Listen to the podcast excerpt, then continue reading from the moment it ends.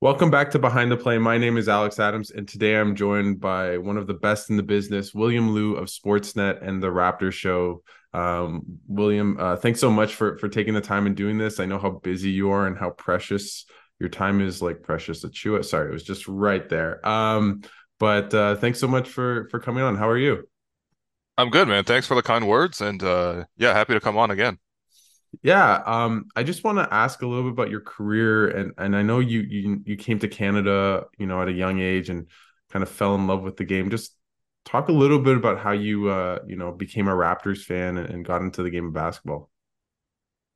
Yeah, um, you know, like it wasn't. I think a lot of people get into sports because like their parents um introduce them to to things, as you know, most things happen like that. But um, you know, that wasn't really an entry point for me. Um, my dad certainly loved soccer, and Hmm. that's why my favorite sport is soccer as well. And and I've played with them pretty much since I was two years old. But uh, yeah, in terms of basketball, like that didn't really happen until I went to school and you know um, got to you know just try to fit in. You try to fit in and see what everyone else likes, right? And I remember this very distinct moment on the playground uh, where this kid came up to me. He's like, "You got to choose. Uh, are are you a hockey fan or a basketball fan?" Or basically, like, are you a Raptor fan or a Leafs fan? And I think the Leafs were actually a much better team at the time. Like, and that was around the time that like Mats Sundin and and Hmm. they had some pretty good squads. And even my dad was watching hockey to fit in with his coworkers. Kind of the same deal as me, actually, thinking about it. Uh, but I was like, no, I'm a basketball fan. Like, I'm a Raptor fan, and like that Raptor team was was was was terrible. Um, that was like the Post Vince Vince. Carter. No, it was Vince's last year. Oh. Um, and he was scoring like 15 points a game. He went from like averaging 30 to scoring 15, and he was clearly on the way out. And uh, I was like, yeah, yeah, that's my team. That's my team. And um, that that's really the whole story. I, I kind of just stuck it out with them, but seminal moment when when that whoever that kid was, uh, I, I want to track him down and say thank you. He's probably 30 as well, so he's probably not a kid anymore. Yeah, well, yeah. Um, but uh, and then with that, like I know you had an interesting way until in how you got into this industry. I know you're I think you're in biotech for or going into that kind of field for a while. Mhm. And then, you know, we're at school, didn't like a co-op, started writing at McMaster. Just talk a little bit about your career journey, uh, you know, kind of switching fields and, and what made you uh, go into basketball media. Yeah. Um. So, you know, I, when I got to school, like I wasn't really sure what I wanted to do. Like I think that's a fairly common experience um, from the people I've talked to, and um, I kind of knew what I was supposed to do, which was to sort of come out with some sort of like um, you know, like a STEM kind of degree, and then um, get a relatively stable job, um, however that exists nowadays. But um, I just I just didn't enjoy it, and I thought um, you know I, I got into the lab. Uh, it was chemical biology, which is technically different than biochemistry. Mm, Uh, yeah. it it studies a lot more the chemistry side of things. But regardless, like I was just in the lab for a lot of that uh, that year, and I was just like, yo, I hated being in this lab. Like we had this one season long or year long uh project where we had to like isolate this like compound uh and then test it and put it through all these like um you know machines to sort of like essentially see if you, A if you have you know, you know isolated the compound and then B like what effect that has uh, et cetera et cetera. So it's like every week I would come in for three hours and like try my very best and be super careful and then there was like a one small little like accident that I made in terms of like just like a sh my hand shook or something Okay. and it just screwed up the project for the whole year. And I was like, yo, this is a horrible environment. I just remember always like taking off my lab coat and just being sweating. And I was just like, this is terrible. I don't really want to do this. Yeah. Um, so it definitely sent me into a spiral in terms of like, okay, what do I do then actually? Because otherwise I'm just spending all this money in school and, and not coming out with anything. And my response was just like, okay, can I actually try to actively engage myself into thinking about what do I actually want and and and try to embrace what I actually want. Um, that's kind of a lifelong struggle, really. But uh, for me, Mhm. it was like I I really like basketball and I really liked um you know basketball media. Um, I was always a like longtime reader of uh you know Raptors Republic, and so I just really wanted to sort of set that as a target. How can I get to to right there? And I try to use the resources that were available to me. So um, I covered, for example, uh, my first ever beat was covering the McMaster women's basketball team, Okay. which was awesome. And um, shout out to Coach Teresa Burns, who still coaches the team. I actually ran into her such a weird full circle moment, but I ran into her like last week. Uh, Okay. I was watching U of T versus McMaster. Both the men's and the women's team played each other, Mhm. and the women's team from Mac beat them by like it was like 80 to 40. I'm not even kidding. Wow. Um, and after the game, you know, like because you know it's not that big of a deal. People were just milling around, and I went up to Coach Burns and I was like, Coach, I I don't think you remember me at all. Um, and she didn't, but I was like, you know, I, I covered your team like 10 years ago and, and we talked about that team. And there was one player who was like six four and she had like a 20, she was like Kevin Love in that, in, in that season. She was like 30 30 every game. Um, and I was like, you know, but I, and then she asked me about what I was doing. And I told her, and she's like, this is like, she's like, she's just very happy for me that um, basketball is taking me to this point. But uh, yeah, that was the sort of the entry point I wanted. It was just like something I could feel happy about, and I wasn't getting paid for it. It, wasn't even anything that was like great exposure. I mean, it, ended up in a school newspaper, which was cool. But like, you know, how many people read a school newspaper? Like maybe like five thousand at, most, Yeah. right? And that's probably being very generous. Um, but i- if I really liked it, and so I try to take little steps towards it, and um, I didn't necessarily think it'll manifest into this like thing that I'm doing now, but um, I did think it started with just embracing like what I actually want to do versus like what I should be doing. Mhm. And how did you go from McMaster to Yahoo and uh and you know like you had i still saw a video of you asking Tim Leiweke a, a question back in the day. Uh I don't know what timeline that was at, but uh um and then the mic. Uh-huh. Yeah, yeah. But Okay. just you don't have to detail that, but No, no, no, no. I'll give you the background. So, uh, first off, shouts to shouts to Raptors moment uh, on YouTube. Um, I don't know his identity and I don't know who he is, but we do DM each other quite frequently, and I, I love his content and I love his work, and I want him this podcast as well. Uh, but yes, I think he actually found that video mostly because Alex found that video because I showed him that video, uh, and it's become a whole thing, which is which is really funny. Um, but I remember. So what happened there was, um, so I was writing for Raptors Republic at that time, and, and I got into Raptors Republic because of Blake Murphy. hmm, Um, I was just kind of blogging on my own, starting my own websites and whatever, and they weren't really getting that much traction. But Raptors Republic had two things. So number one, they had something called uh, the Morning Coffee, which is still a thing that's running right now, where they kind of like go around all the internet and they put all the Raptors content in one place. And because Raptors Republic is such a big like um prominent blog, like it actually was a really good place for independent writers to like you, you would hope to be aggregated in that kind of way. hmm Um, so I would reach out to Sam Holako, who was, I think he's still doing morning coffees. Uh, and I was sort of begging him, like, hey, can you put my personal stuff on the Raptors, like on your site? And he was like, no problem. And then having done that a couple times, I was like, can I try to just write for Raptors Republic? So was in the summertime where it was like, I just wanted to cover like JV in the in Eurobasket in 2013. hmm, And Yeah. so I was just like, I'm gonna watch all the Lithuania games on some sort of illegal stream, and I'm just gonna write all the little takeaways of how JV looked. Because JV was like back in the day, JV was like not not Scottie level in terms of hype, but it was like the fifth overall pick, you Yeah. know? And so I pitched that to to Blake, and and he was the managing editor at the time. And I was like, you know, can I do this? He's like, of course you can do this. I'm not gonna pay you, but I'm like, yeah, I know, I know, it's okay. I just want to do it. Uh, and so yeah, I started getting to write at Raptors Republic, and essentially it was like you know like any sort of like uh newsroom in a, in a way this was a virtual newsroom but it would be like there's assignments so who wants to cover this game who wants to cover this game and I would always sort of put my hand up for those kind of things and one of the opportunities that came up was uh, Raptors Republic had season tickets um uh, just one pair and as part of a season ticket uh, event um you Ah, know you're able to go have a meet and greet with Masai and, and, and Tim Leiweke. And this is when Tim got to the Raptors, and that's when he unveiled Masai as well. And so, you know, it was a whole big thing. And one of the perks of it, uh, in addition to like the two free cups of wine that they gave you, uh, was you get to sit in the stands and and hear this sort of like speech and this vision, almost like a it's like one of those like corporate calls, you know, like the Yeah. stock brokers. Like, yeah, yeah, you Yeah. get to like call in and ask about the future of Rogers or whatever. So I like I sat in and I was like, hey, what what you know, what what what is the you know, what do you guys want to do in terms of the future of the team? And I don't know. The question was some something so silly. I think it was like uh a, Tim had come from managing the. Lakers. And so I was like, oh, are you guys going to try to build like the Lakers did with like three seven footers?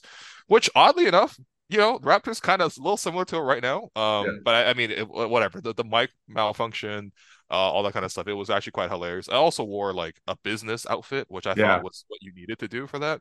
So the whole scene is just quite funny, especially looking back on it uh 10 years later now. But um that's the story of that. And then how I got eventually to Yahoo. I mean, there's a long bridge period there where I worked at the score and mm-hmm. I worked in news aggregation. Um I, I wrote NBA news. So the new the store like the job essentially was like uh okay there's two parts of that job. There's one part where it's like Woj tweets something like breaking Tobias Harris has just been traded for Ersan Ilyasova.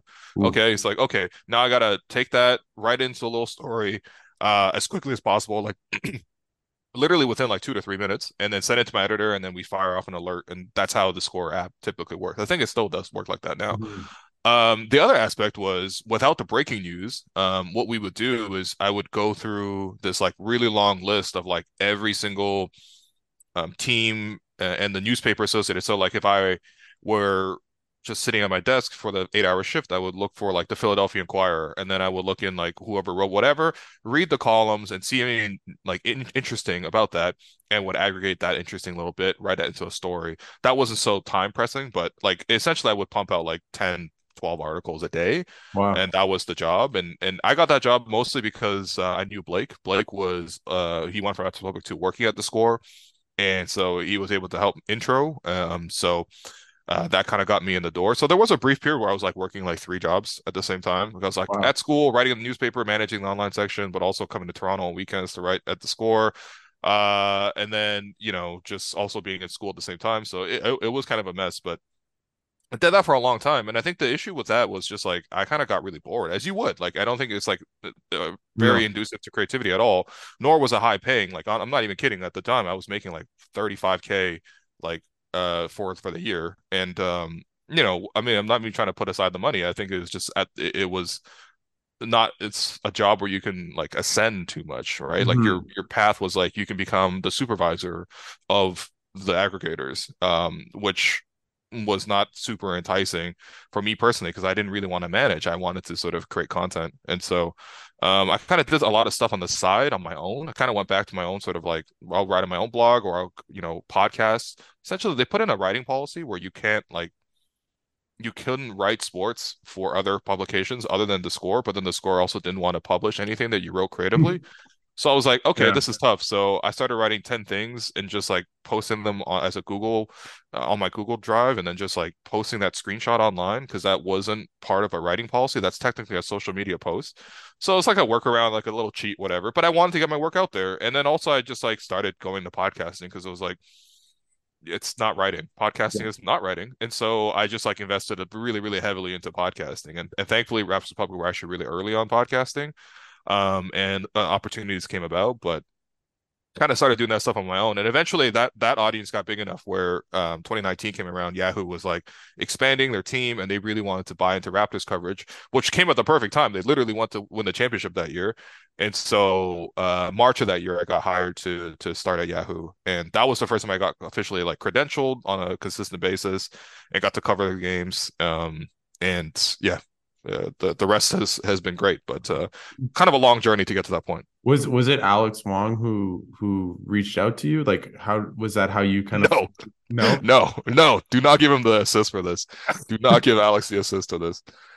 Uh, no. Who reached out to me was um was Dan Toman, who uh is currently the program director at the Sportsnet on the radio side here as well. So um, I've worked with Toman for a couple of years. I actually knew him from the score. Um, this is a thing that I think a lot of people that I've met in the industry have gone through is like somehow everybody has at one point or another worked at the score or mm-hmm. intern at the score. Like it's nuts. Like it's uh the the X score family is, is gigantic. Um, but basically he left the score to head up the Yahoo team, and um, you know we weren't even that close at the score or anything like that, but uh yeah, he reached out to me and, and sort of that was the connection. And, and I want to make it very clear. So Alex was also working with me at the score. So the score eventually started a features team, I think around 2018. Um, and so they put me on the features team, which I was really happy with. I actually really, really enjoyed that mm-hmm. job. It allowed me to write more NBA stories, be more creative, even get credentialed on, on a game to game basis, which was really fun. Um, and they hired Alex as to be part of that uh, features team because he was a pretty good features writer. Um, and then when he heard that I was going to Yahoo, he then left the score and then somehow got to Yahoo before I got there because he was technically working them as a freelancer, so he can just get started whenever. I had to get on board and all that kind of stuff. Yeah. So, he, I want to make it clear, he jumped before I jumped, or he he jumped after I jumped. He just got there somehow before uh, I did. That uh, that is a crazy story, and, and just describe your relationship with Alex, and, and obviously you guys were were podcasting at um, Yahoo, and then obviously now have the Raptor show. Just talk about your relationship and what it's been like to to just work alongside each other. Yeah. Um so for me, I when I was coming up and I I was just like I follow a whole bunch of writers and especially people that I really really liked reading a lot and um you know, I knew Alex first online. Um he was a writer uh, writer at large in New York at the time, and he had written for publications such as GQ and the New Yorker, et cetera, in New York Times. Um, I feel like I'm reading his bio. I think that's actually where I am getting this line from. But um, I really liked the the stories he was writing on because it wasn't like the the typical NBA stories. It, it wasn't mm. even like uh, breakdowns or anything like that. You could tell he doesn't love ball that much. Uh, it was sort of just like he liked the culture aspect of it and so he wrote about like the fashion. He he had this whole like gq piece about hanging out with chandler parsons who was launching his own underwear line and that was like all the he like ended up drinking like vodkas with chandler parsons at the club while he talked to him about rolexes and stuff like that. Like i was like okay that's actually really interesting to me. I really had a great time with yeah. that.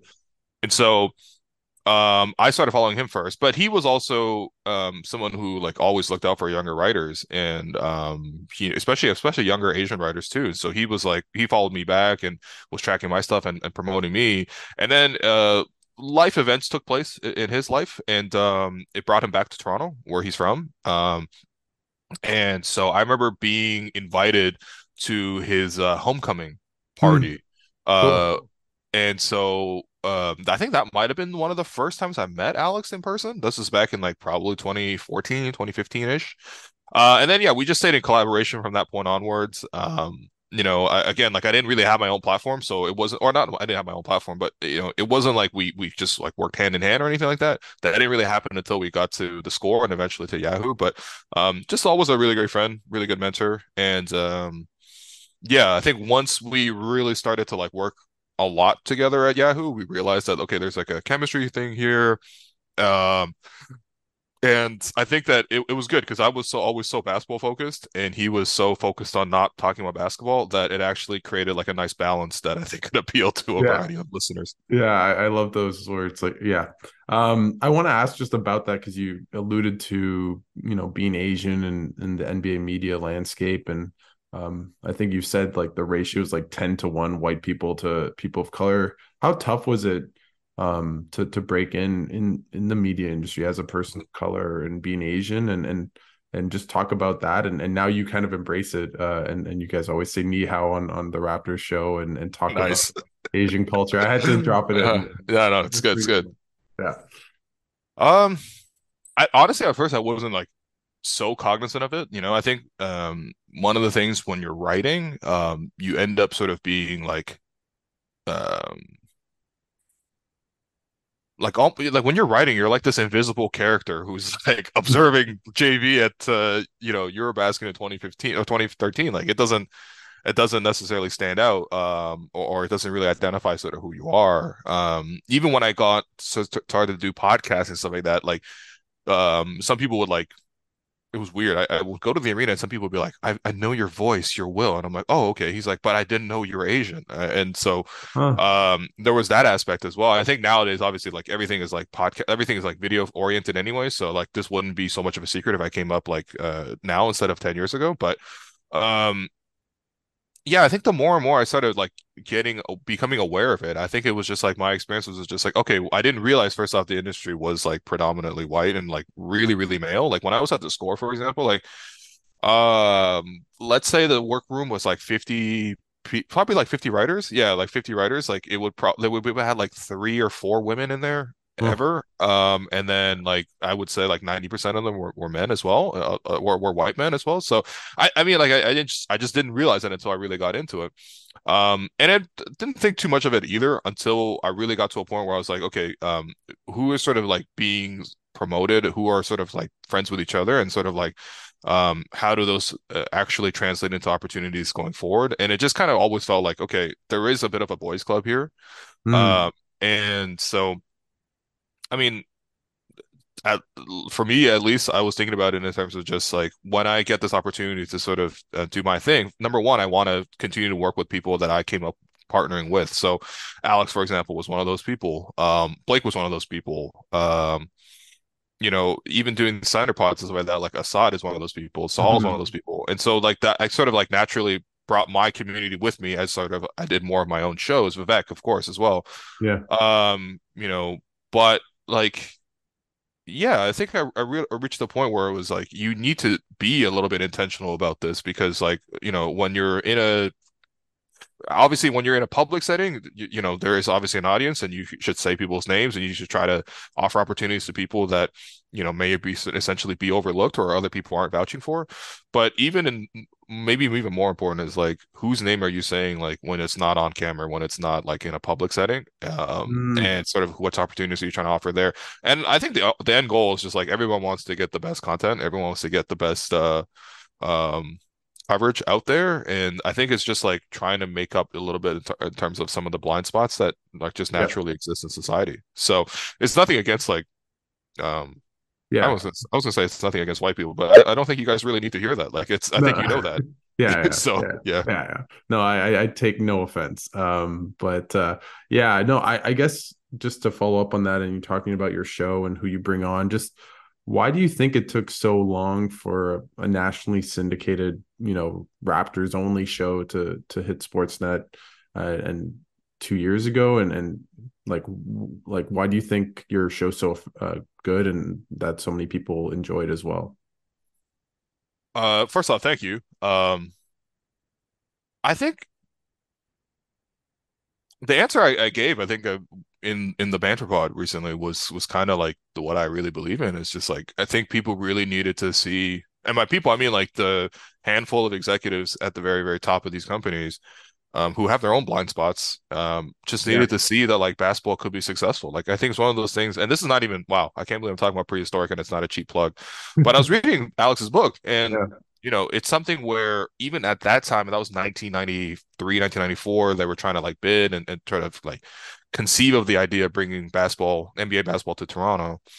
Um, the concerns at that time and the and the pushback at that time, as as I'm learning, because I wasn't there for it, um, was that like they don't think that this sport can exist here. They don't think that they could thrive here. It's a hockey town.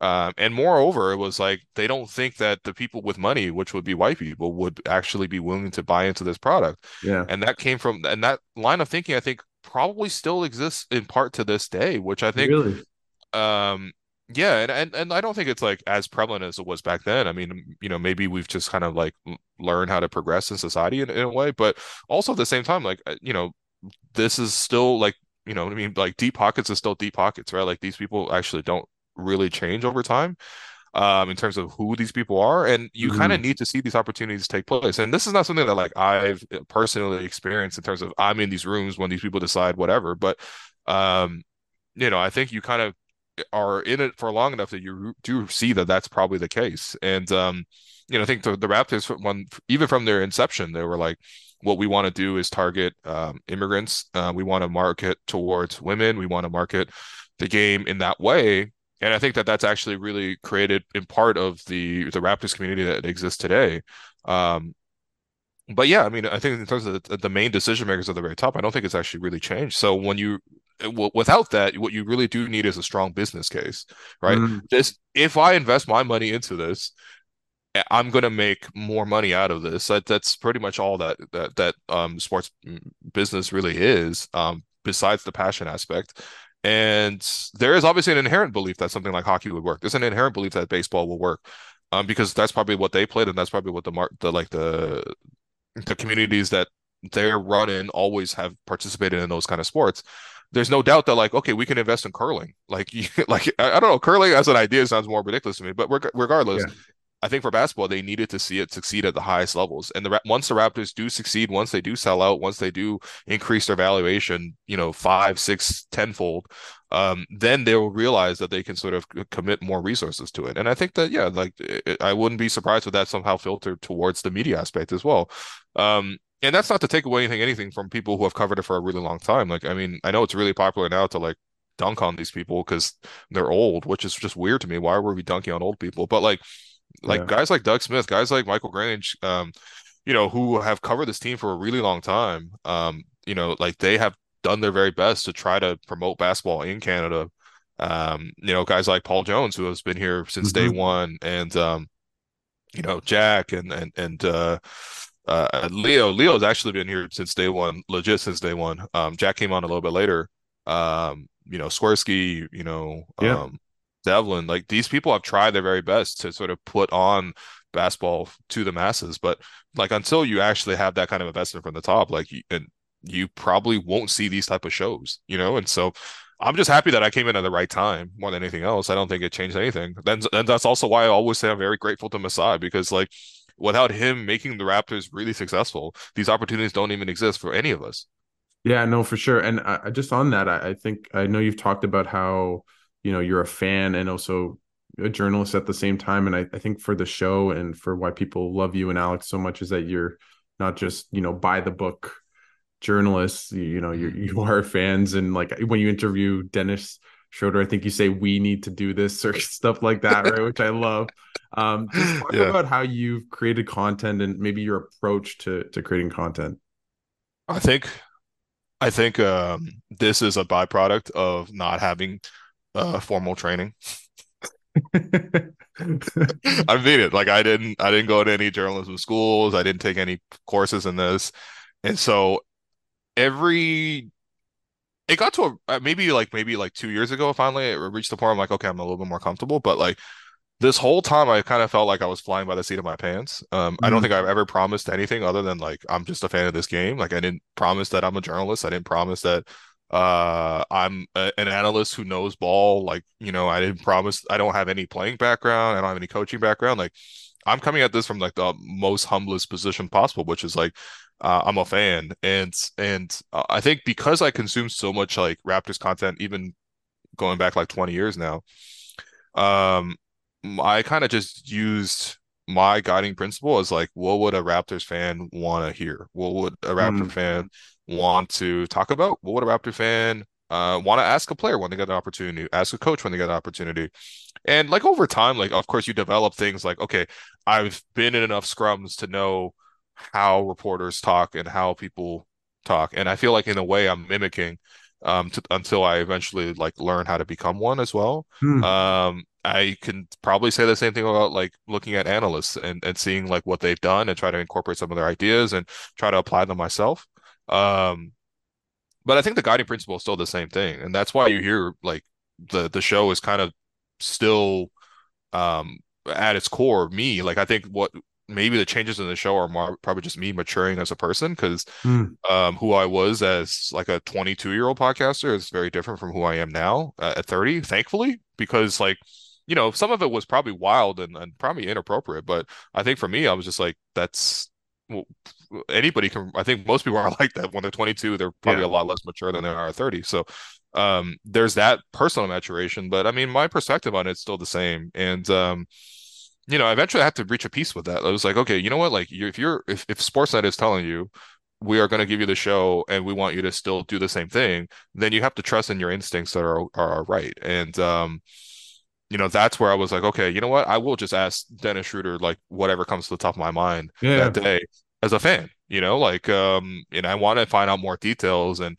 I'm sure, like, even the weird thing now that I feel imposter syndrome about is just like you know, agents and like executives will sometimes talk to me, and I'm like, what am I supposed to do here? Like, am I supposed to pass this information along? Like, yeah, am I being used? Like, I maybe that's where I'm like, damn, I wish I did go to journalism school because like yeah, this is not so intuitive as like asking Dennis Schroeder who has more ice on after games, you or or, or Otto Porter. And to be clear, he did say Otto Porter. Um, yeah. but like yeah like uh, that's something i'm still needing to learn and, and trying to understand and, and try to like manage um how that kind of comes across in, in the content itself but it's all a learning process and again like i still come at it from the humblest position possible like I, mm-hmm. i'm just a fan of the raptors and i know i've been given like so many opportunities and, and it's a blessing to to get this kind of access but the trying to what I'm trying to do with the access is still trying to service fans like myself. So did did uh, James Harden consult you on his trade? Is that is that something that you were a part of, Will? I was not I was not anywhere near that James Harden trade. Um, I think the, the I would I do not want to overstate the level of access I have. The the best access I have is uh is, is probably just like yeah, just like texting an agent or whatever. And and honestly, most times I feel so thirsty sometimes when I'm like, hey, what's happening here? But like I feel also part of like that's partly my job now. Yeah. So I, I feel like, you know what, I have to bother you for this because it's my job. But also part of me, I'm like, I'm bothering you because like I'm just curious as a Raptor fan. You yeah. know, I'll be like, I'll be like, yo, Pascal, like, what's up with Pascal's free throw form? and he'd be like, yeah, it's a problem. I'm like, okay, okay, cool, cool, cool, cool, cool. It's you know, so that's the level of access I have. But uh it, it doesn't go anything deeper than that. At least in the moment right now. Is it like you're like trying to like nudge agents or or you know management? Hey, I really like if you did this trade or signed this player. No, I'm, I'm trust me, I've never done that. I've never done that. I've never said like, hey, you should push this guy out or you should go get this guy. Like I I know myself enough to be like I know very little about basketball as compared to these people.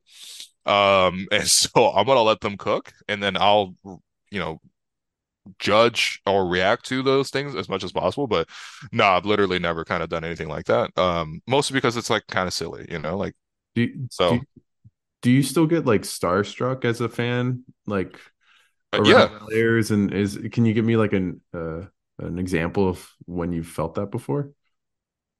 Um, yeah, I mean, I think there's this feeling that I still get where you're in the scrum and uh, the media scrum. And you know all the other reporters they're so rehearsed. They kind of even know like a natural pattern. So like doug will ask this question first. Yep. And then grange will probably be like uh and then come up with a question. So shouts to grange. That's my guy. Yeah. but you, yeah. you do you do come up with on the spot grange. We all see it. Uh you know josh will come up with a question or whatever. You know and i typically try to ask a question towards the end of the scrum. Sometimes i like to hear what the players are saying and maybe try to ask a follow-up instead of trying to prompt them in, in different directions. Um, but when the question pops into my head and I'm sort of waiting for that chance to jump in because it's like just a scrum, yeah. like literally everyone could just say whatever, right? That that moment, and I'm, I don't know if this happened to you when you were covering the World Cup or or um, even now when you're covering the Sens, is like I know I want to say something, and then you think about you start to think about like, okay, how am I going to phrase this um, so that my question comes across both like articulately, but also something that you can understand. And I start to, I always start to feel a little bit nervous, and sometimes I feel my heart beat really fast, and I'm like, what am I doing? Like I've asked a hundred, like hundreds of questions. I when I talk one on one with players, I don't actually get any nerves at all. Um, okay. So that's, the, but I think in those moments, I when I'm waiting to jump in, it takes me back to like when I first started doing this, and I just get really nervous, and um, you know, I think in terms of being starstruck with the players and stuff like that, not really. Like I, I there's no Raptor player that I'm. There's certainly no Raptor player that gets starstruck by. You know what I mean? I'm like, oh, that's uh, that's Scottie Barnes walking past, cool. That's Pascal walking past, cool. Like that doesn't really change anything for me. The only person I kind of get a little starstruck by is Masai, only okay. because you have to understand, like when you see Masai in person, he has this crazy aura, man. Like, like Bobby, I'm like Bobby, whatever. Like I'll just walk up to Bobby and say what up, and we'll talk about restaurants or whatever. But like Masai, I'm just like, oh man, I get a little nervous. I don't know why, man. He just, I, he, I honestly, the only thing I would say is he like he comes in with like a boss like energy. Yeah. And this is not me trying to like gas him up or anything because I know people are not super happy with uh management mm-hmm. right now. This is just like actual my experiences. Like he, you, you walk in and he's uh he, he's got an aura, man. I can only imagine him walking up behind and putting a big hand on your shoulder, and you're like scared. And who is yeah, this? And that's never happened, by the way. That's never okay. happened. Okay. Okay. Well, uh, um, yeah. Okay. Before I go, I'll, I'll, I'll, we'll go to the Raptors quickly, but I just yeah, sure. have two quick kind of fun questions. Um, the first one is, as a player, I know you hoop a little bit. What yeah, what yeah. what is your NBA comparable? Yeah, yeah. I've thought about this a lot because people ask me this quite regularly because I insist on talking about pickup basketball. Uh, my comp is Georges Niang. Oh my God. Wow. I can Yeah, see yeah, the minivan. Yeah, I'm uh, I I uh, I identify with Georges Niang. Um, I feel like he doesn't really have like a again, no offense, but like you know, just relative to other NBA players who are like the fittest people in the world, like Georges Niang really does stand out as a regular person. Yeah. Um, and then all he does is chuck threes and and and kind of like maybe play a little bit of defense, but mostly try to stay out the way and try to space the floor. That's exactly my game. So shouts to Georges Niang. Um, yeah. Have you ever met him?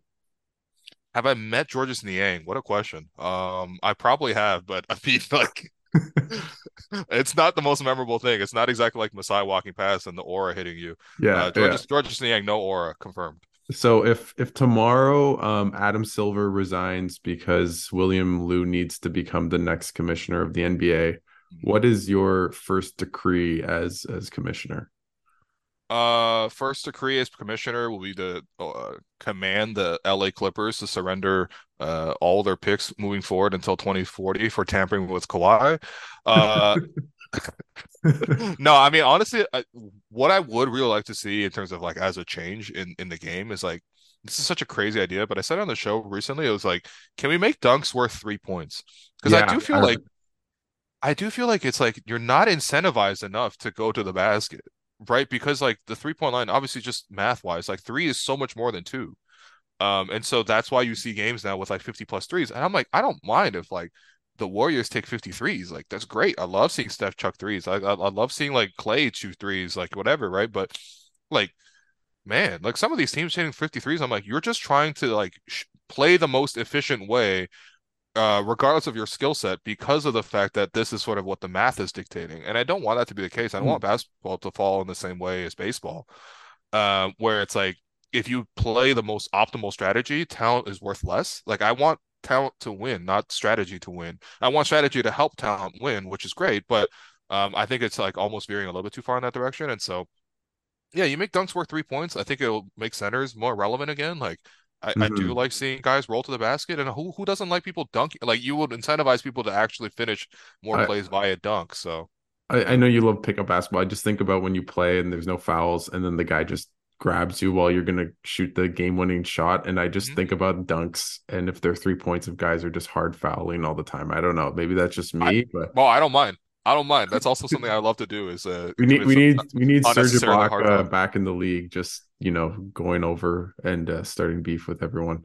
Yeah. Um, yeah, that's that's what we need. Okay, uh, I, will go to the Raptors quickly, and again, I really appreciate you taking the time and doing this. But um, the vibes are back. It seems as though even though they're four and four, five hundred like they were last year, everything seems feels different. Obviously, Barnes has been amazing. OG's been a defensive player of the year candidate, but how optimistic are you about this team's maybe potential, and what do you think their ceiling is with the the roster that they have right now? Yeah, I think um the temperature check of the the fan base is like people are like they don't want to jump in the water fully because they don't want to look silly because that's what we all did last year. And then we look like idiots just like fighting each other in the pool, being like, this sucks. Um so I, I understand the apprehension for sure. And like when you look down at the at the team, it's like, yeah, you know, like they, they do have some pretty glaring missing parts. But what's been really encouraging to me um I think my goals for the season were like number one, make it a happy workplace for people to come to. Um, and it is like it is really, really like um at least noticeably different from last year. I think last really? year they just kind of like were more down. Um, and and honestly, even just the reports of the mood around the team like just wasn't great. Mm-hmm. Um, I'm not going to get into the specifics of it because I don't think it's like completely fair without verifying all the facts. But when you hear from like seven or eight different people around the team, it's like, okay, yeah, I think I kind of understand that I'm touching an elephant in the room. You know what I mean? Like that's you, you get you get the idea. But um yeah, it does seem like a much more positive workplace to come into, which has been great. Um, I think number two was like, can Scottie Barnes make this jump? And I think he is actively making this jump this is the reason why everyone is so high on Scottie after year one. This is why uh, people were a little, you know, disappointed last year because it didn't happen to this degree, and now we feel really elated because he's making this jump. And like, this is great. Like, I know there's like a big jump to be like, oh, you were right, you were wrong, whatever. But it's like ultimately, Scottie jumping at, at this level is what's going to carry this franchise um, forward. And in terms of upside, that was the upside. Scottie is the upside. So seeing some of the performances he had recently, um, which fully reaffirms that. And I think more even the most reaffirming is, isn't even necessarily the, the game that he had in San Antonio, where he like completely took over 17 points in the fourth quarter, making every single play possible on both ends. Um, it, it's the consistency of it, right? Like, yeah, I, I do the reaction podcast and I hand out the three stars after every game, pretty standard thing. And like Scottie got like seven straight first stars. Like I don't think I've ever even I don't remember ever doing that. You know, so it's the consistency of that that performance that he's had over this time, which has been awesome to see. So that changes the ceiling of it. And obviously, guys got to get healthy. Um, but I I do appreciate the changes that Darko's brought in. Mm-hmm. I'm not, I'm not going to say that like everything Darko is doing is to reverse what Nick was doing, but it does feel like he is like taking the opposite of which happens all the time in sports managing. Like like um in, in soccer, for example, it would be like, okay, we're giving up too many goals. Let's bring in a conservative manager, and now we yeah. win a lot of one 0 games. But the game's the game's boring. Let's bring in a different manager to make it exciting. And then so it it just goes in these cycles, right? So I don't think Nick was right. I don't think Nick was wrong. Um, I don't think Darko was necessarily right just because Nick was necessarily wrong, but he did change things, and it is refreshing to watch the same team play in an entirely different way because of the fact that that all, now opens possibilities for you because maybe you can get a different result out of this team. And of course, there's other things like you need Pascal to you know find his uh, level consistently, and I still believe in that. Like I I don't really see why uh, seven games uh, uh to start the year uh, would negate like five or six years of his career at this point. Mm-hmm. Um, you know, you need to see Gary kind of come up to the level. I believe in that as well. We've seen really good good stuff from Gary in the last three four years, uh, and I believe that he'll find that level. And I think once that happens, alongside of Scottie making this jump and OG playing great defense, as you mentioned, like you know, this is going to be really really like fun season because we had all expectations stashed. And so even though we're 500 again, like it feels much better than 500 felt last year. Like, and I think that there's real reasons for that. Like Scottie making this jump is huge. The team liking each other is huge. and uh, the team playing the team playing in a productive way on both offense and defense is also massive. So why, why do you think like why do you think Barnes has made that jump this year, and, and is it just as much you could argue just because he's shooting better, or or like what do you see in his game that's so different, and, and maybe what's his ceiling? Is it close to MVP? Or is that too high of a, a ceiling to put? Like I don't know. Like I he's been uh, phenomenal. If he plays the same way that he's played all season, he's an all star this year. Like the first eight games, absolutely he's an all star. There's no doubt. Um, if he plays even at 90% of the level that he's at right now, by the end of by the time the All Star voting comes around, he will be an All Star. Uh, and then, of course, when you look at it, it's like you know, are there more things that he can add to his game? I think so. Like there, he's a young player. He's not like the most polished player even right now. But what I'd like to see from what I like seeing from him right now is that he's clearly added um, skill work over the last like two years. So I think his jump shot, for example, looks a lot smoother. Um, his free throw form looks a lot smoother as well. Um, you know those aspects, even just like the title, the, the handle is getting a little bit better as well. It's allowing him to get to different shots and different spots on the floor. Uh, his defensive instincts, I think, have always been there, but um, you know, Darko putting him not on the ball, which Nick had him guarding the ball all the time, but having him um, in the corners a little bit more, even as the base on the baseline a little bit more, allows him to see all the action coming towards him, and that's why he's had such an incredible start with like all these steals and all these blocks. Like he had back to back games with like three steals, three blocks against San Antonio. Now he had four steals, two blocks against, um, you know, Dallas. It's like man, that doesn't happen by accident. Like that's a like really really great talent. And also B, like really, really good defensive deployment by the coach in this case, right? So um I, I think for me though, like it's the it's the enthusiasm, it's the energy. Like he is just like relentless right now. Um, and he is he wants to take the charge, he wants to take over, he wants to create um on both ends of the floor. And I think that energy was like, you know, at times was missing last year. And I yeah. think that that's that's more than anything else what anybody was disappointed by was just like you know year one, Scottie Barnes comes into the league is exuberant. Like I fell in love with Scottie Barnes game two of his career Boston. when he had 26 and 12 against Boston. And like, not only did they win the game, but like Boston was booed off the court. Like that's what I want to happen to, uh, on Saturday when the Raptors play them, right?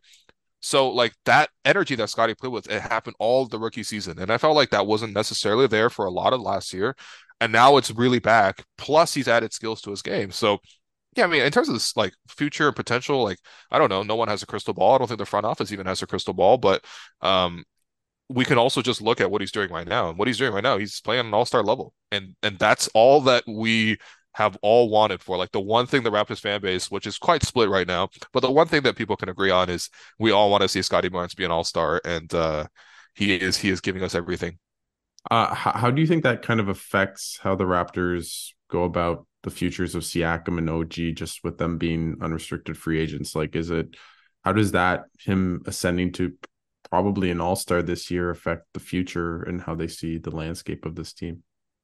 Yeah, I mean, I, it's totally a fair question to ask. Uh, especially because you know Scottie for sure is going to be here long term.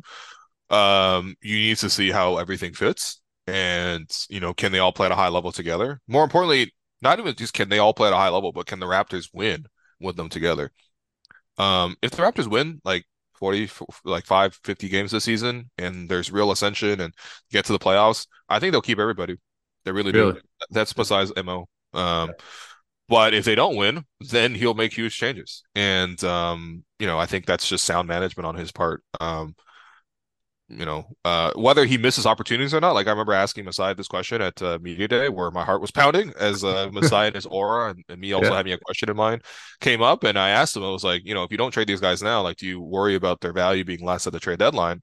And he sidestepped the question. You know, he he euro stepped it. Uh, yeah. but I do have that same question in mind. Like, okay, so can you still get the same value if you choose to pivot midseason? But yeah, I think if they all win, they're gonna he's gonna keep them together. That's that's what he's always done with the team.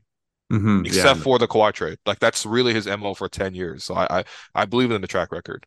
Uh, yeah. So I guess just on that with Bobby and Masai, like as the the the fan base is definitely split on how they feel about them. You know, four or five years out of uh, uh, winning the championship. How would you assess maybe their their maybe last couple years and and um, how much is maybe uh, too much patience leading to inaction and, and poor action?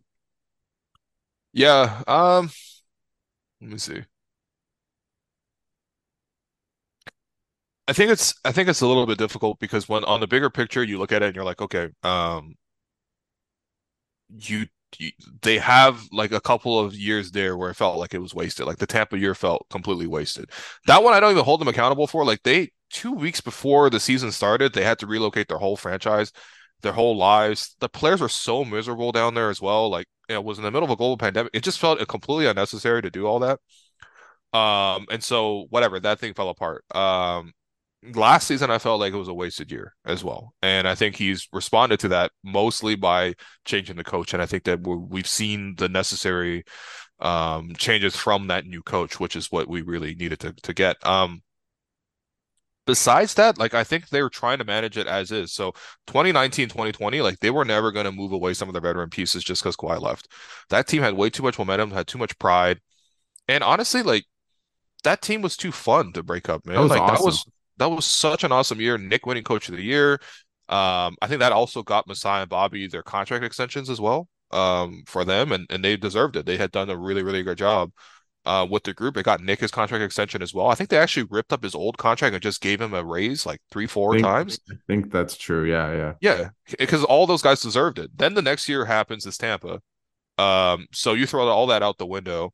From the Tampa thing, they do get Scottie. They did make the right decision to tank, and of course, they got a little lucky too. They moved up. You know, yeah. As people remember, we had the seventh best lottery odds, and we moved to four, and we we drafted Scottie, which was great. Um, and and in looking back, Scottie fell to us like at four, which is actually really really great because uh, you know, I don't think people will pick him uh, below, you know, Jalen Green or even Evan Mobley. I think is like pretty. Um, well, whatever. I, I have a.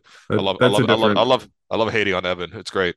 Yeah. Just yeah. Um, but uh, yeah, like they they got Scottie out of that. Now, of course, I think there are other things that they didn't really bat hundred on for sure. Like you know, they trading away all these first round picks. Like I would love to have some of the players in the prospect system right now that the Spurs have used them on. For example, like even if you just took whoever the Spurs took, like I would love to have Mal- Malaki Branham like on the Raptors bench right now instead of yeah. Thad Young. No offense to Thad, who I really like. You know, right. really nice dude.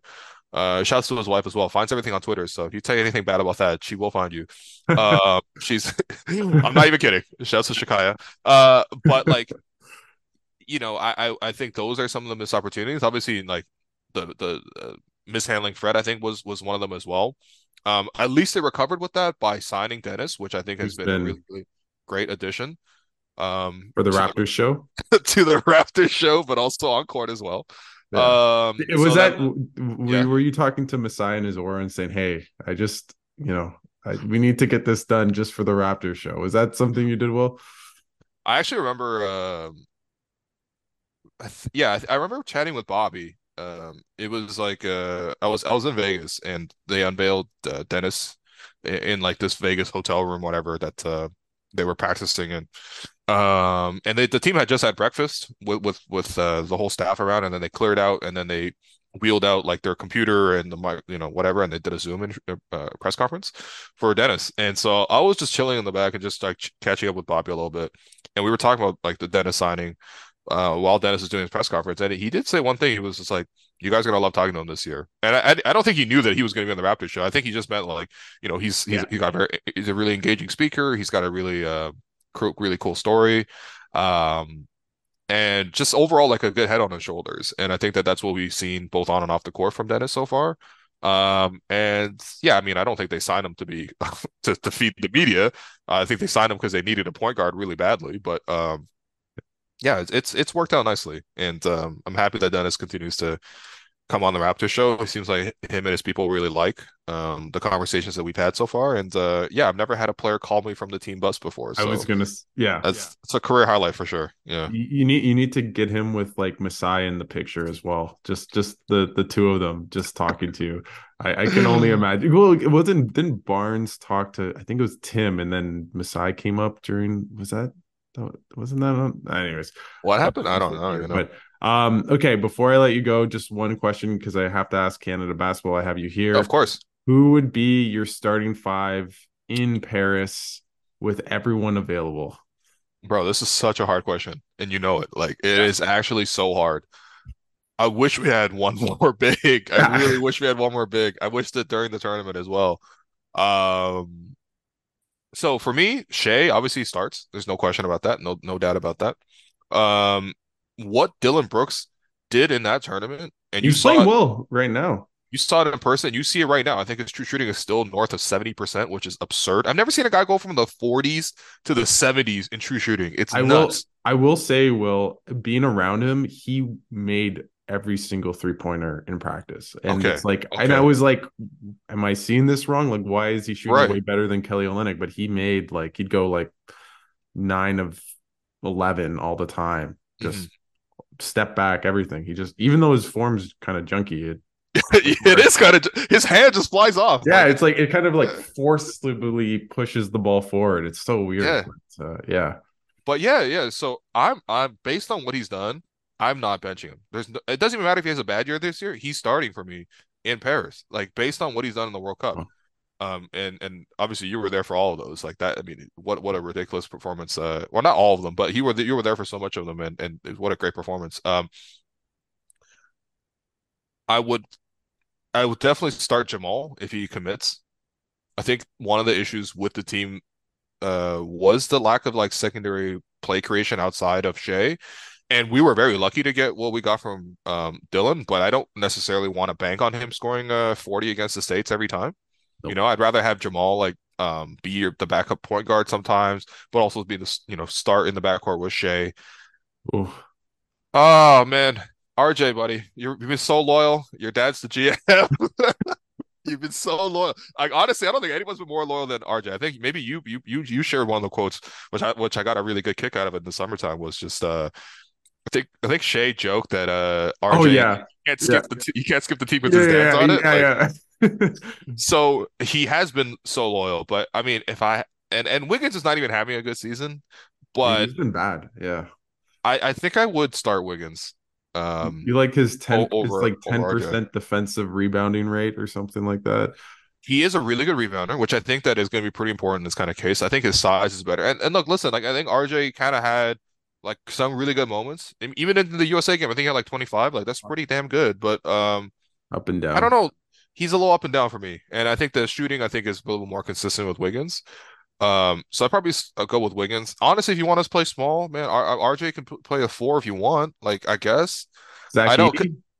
No, no, Zach Edey, unfortunately, I, I, think we talked about it, but like it, it, was tough watching him some of those tournament games. Yeah. When he played like 10 seconds against Spain and then like it was, was like no run.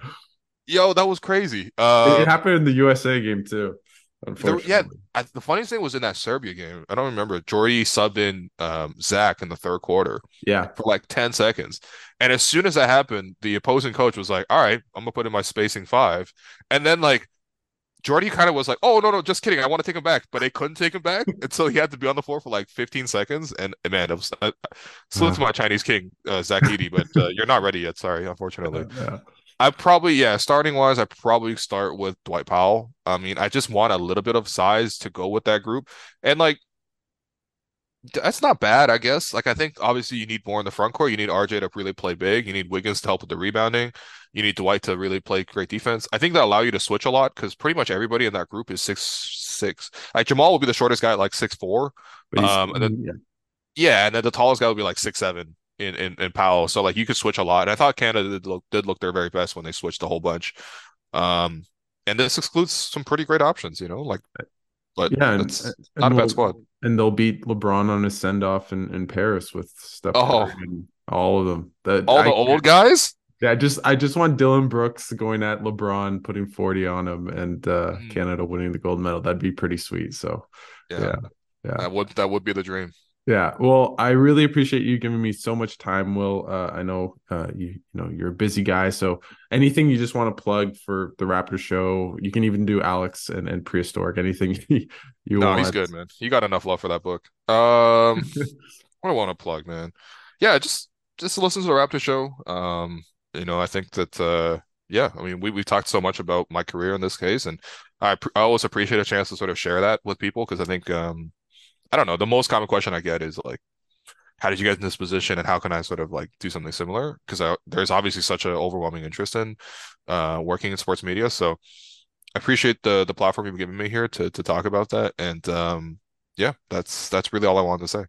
Well, thank you so much. And uh, whenever you you teach a, a, basketball writing course, I uh, I need to sign up. I hope it's virtual or something. From it was virtual. It was yeah, okay, perfect. I'm gonna yeah, sign yeah. up. I, I need uh, I need that for sure. So I really appreciate uh, the time, Will, and everyone has to check out the Raptor Show. Amazing content, and uh, especially when you guys aren't talking about basketball. So um, I, I, appreciate the time, and uh, best of luck for the rest of the season. Yeah, likewise to you, man.